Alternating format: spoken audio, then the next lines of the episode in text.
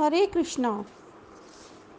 वंशीविभूषितकरान् नवनीरदाभात्। पीताम्बरादरुणबिम्बफलाधरोष्टा पूर्णेन्दुसुन्दरमुखातरवीन्दनेत्रा कृष्णात् परं किमपि तत्त्वमहं न जाने। ॐ श्री परमात्मने नमः। प्रथम अध्याय, अर्जुन विषाद योग पांडवों ने वनवास समाप्त होने पर आधा राज्य मांगा। तब दुर्योधन ने तीखी सुई की नोक जितनी ज़मीन भी बिना युद्ध के देने स्वीकार नहीं की। पांडवों ने माता कुंती की आज्ञा के अनुसार युद्ध करना स्वीकार कर लिया। महर्षि वेदव्यासी ने धृतराष्ट्र के पास आकर कहा कि यदि तुम युद्ध देखना चाहते हो तो मैं तुम्हें दिव्य दृष्टि दे सकता हूँ। इस पर धृतराष्ट्र ने कहा कि मैं जन्म भर अंधा रहा, अब अपने कुल के संहार को मैं नहीं देखना चाहता। तब व्यास जी ने कहा कि मैं संजय को दिव्य दृष्टि देता हूँ, जिससे संपूर्ण युद्ध को, संपूर्ण घटनाओं को, सैनिकों के मन में आई बातों को भी जान लेगा, सुन लेगा, देख लेगा और सब बातें तुम्हें सुना भी देगा। निश्चित समय के अनुसार कुरुक्षेत्र में युद्ध आरंभ हुआ। दस दिन तक संजय युद्ध स्थल में ही रहे। जब पितामह भीष्म बाणों के द्वारा रस्से गिरा दिए गए, तब संजय ने हस्तिनापुर में, जहाँ धृतराष्ट्र विराजमान थे आकर धृतराष्ट्र को यह समाचार सुनाया। श्लोक एक से लेकर दस तक।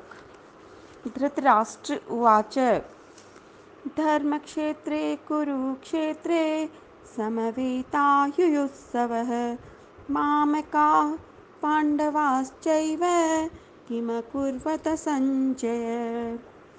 हे संजय, धर्मभूमि, कुरुक्षेत्र में इकट्ठे हुए युद्ध की इच्छा वाले मेरे और पांडु के पुत्रों ने क्या किया?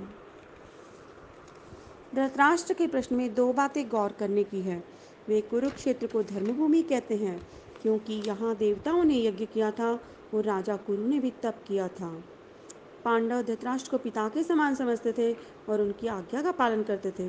अतः वह कौरवों और पांडवों दोनों को अपना कह सकता था। किंतु उसने अपने पुत्रों को मेरे से और पांडवों को पांडु पुत्रों से संबोधित किया।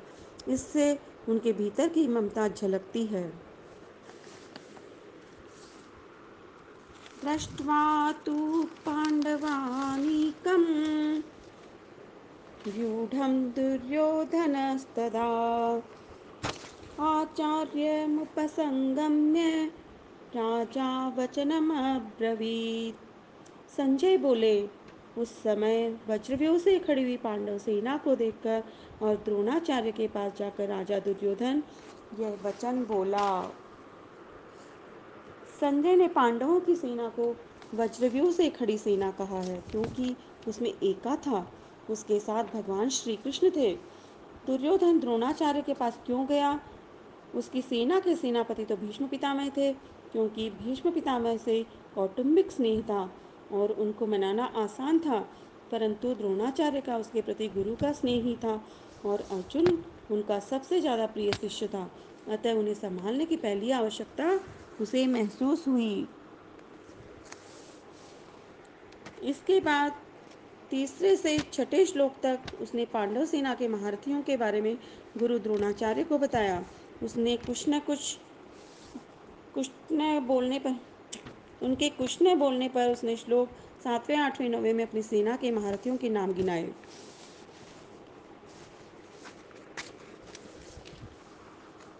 पश्येतां पाण्डुपुत्राणामाचार्यमहतीं च मूं। व्यूढां द्रुपदपुत्रेण तव शिष्येण धीमता।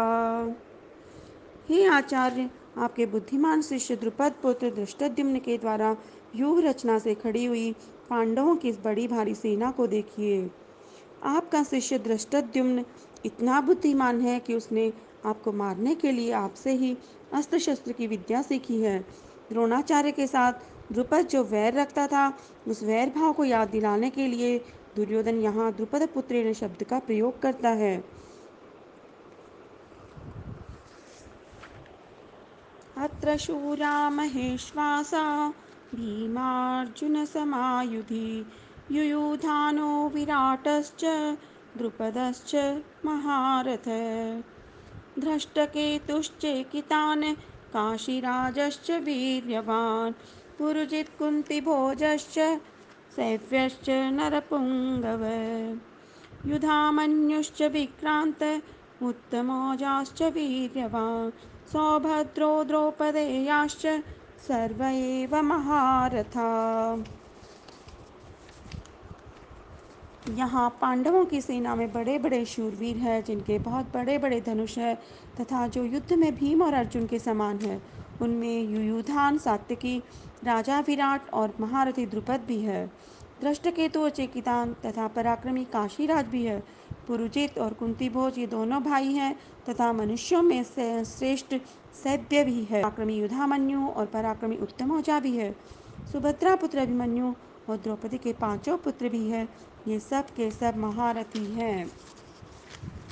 द्रोणाचार्य के मन में पांडवों के प्रति द्वेष पैदा हो करने और युद्ध के लिए जोश दिलाने के लिए दुर्योधन दुर्योधन ने पांडव सेना की विशेषता बताई। दुर्योधन के मन में विचार आया कि द्रोणाचार्य पांडवों के पक्षपाती है, अतः वे पांडव सेना की महत्ता सुनकर मेरे को यह कह सकते हैं कि जब पांडवों की सेना में इतनी विशेषता है तो तू उनके साथ संधि क्यों नहीं कर लेता? ऐसा विचार आते ही दुर्योधन आगे के तीन श्लोकों में अपनी विशेष, सेना की विशेषता बताता है।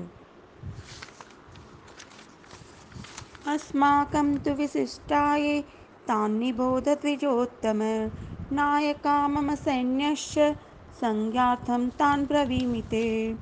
हे द्विजोत्तम, हमारे पक्ष में जो भी मुख्य है, उन पर भी आप ध्यान दीजिए। आपको याद दिलाने के लिए मेरी सेना के जो नायक है, उनको मैं कहता हूँ। दुर्योधन पर पांडव सेना का बड़ा असर पड़ा, परंतु उसके भीतर भौतिक बल का विश्वास मुख्य होने से वह द्रोणाचार्य को विश्वास दिला के कहता है कि हमारे पक्ष में जितनी विशेषता है, उतनी पांडवों की सेना में नहीं है। भवान् भीष्मश्च, कर्णश्च, कृपश्च समितिञ्जय, अश्वत्थामा, विकर्णश्च, सोमदत्तेस्तथैव च। आप द्रोणाचार्य और पितामह भीष्म तथा कर्ण और संग्राम विजयी कृपाचार्य तथा वैसे ही अश्वत्थामा, विकर्ण और सोमदत्त का पुत्र भूरिश्रवा हमारी सेना में आप भीष्म कर्ण, कृपाचार्य जैसे महान पराक्रमी शूरवीर है। कृपाचार्य और अश्वत्थामा, ये तो दोनों चिरंजीवी है, इसलिए हमारे लिए डरने की कोई बात नहीं है।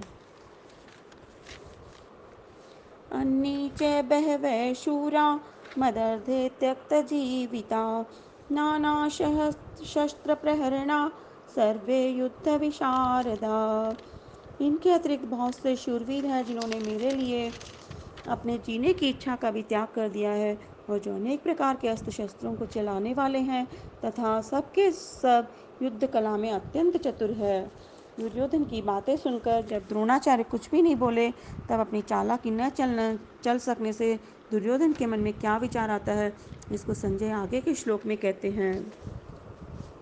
अपर्याप्तं तदस्माकं बलं भीष्माभिरक्षितं। पर्याप्तं पिदमेतेषां बलं भीमाभिरक्षितम्। द्रोणाचार्य को चुप देखकर दुर्योधन के मन में विचार हुआ कि वास्तव में हमारी वह सेना पांडवों पर विजय करने में अपर्याप्त है, असमर्थ है, क्योंकि उसके संरक्षक उभय पक्षपाती भीष्म है। परंतु इन पांडवों की यह सेना हम पर विजय करने में पर्याप्त है, समर्थ है, क्योंकि इसके संरक्षक निज सेना पक्षपाती भीमसेन है। हमारी सेना बड़ी होने पर भी पांडवों पर विजय प्राप्त करने में है तो सम, असमर्थी ही। कारण कि हमारी सेना में मतभेद है। हमारी सेना के संरक्षक पिता में भीष्म उभय पक्षपाती है। ये हमारे पक्ष के रहते हुए भी भीतर से पांडवों का भला चाहते हैं। यह जो पांडवों की सेना है, यह हमारे पर विजय करने में समर्थ है। कारण कि इनकी सेना में मतभेद नहीं है। अर्जुन ने अस्त्र शस्त्रों से सुसज्जित नारायणी सेना को छोड़कर निशस्त्र भगवान श्री कृष्ण को स्वीकार किया था और दुर्योधन ने भगवान को छोड़कर उनकी नारायणी सेना को स्वीकार किया था। तात्पर्य है कि अर्जुन की दृष्टि भगवान पर थी और दुर्योधन की दृष्टि वैभव पर थी। जिसकी दृष्टि भगवान पर होती है, उसका हृदय बलवान होता है, क्योंकि भगवान का बल सच्चा होता है। परंतु जिसकी दृष्टि सांसारिक वैभव पर होती है, उसका हृदय कमज़ोर होता है, क्योंकि संसार का बल कच्चा है। अब दुर्योधन पितामह भीष्म को प्रसन्न करने के लिए अपनी सेना के सभी महारथियों से कहता है। हरे कृष्णा।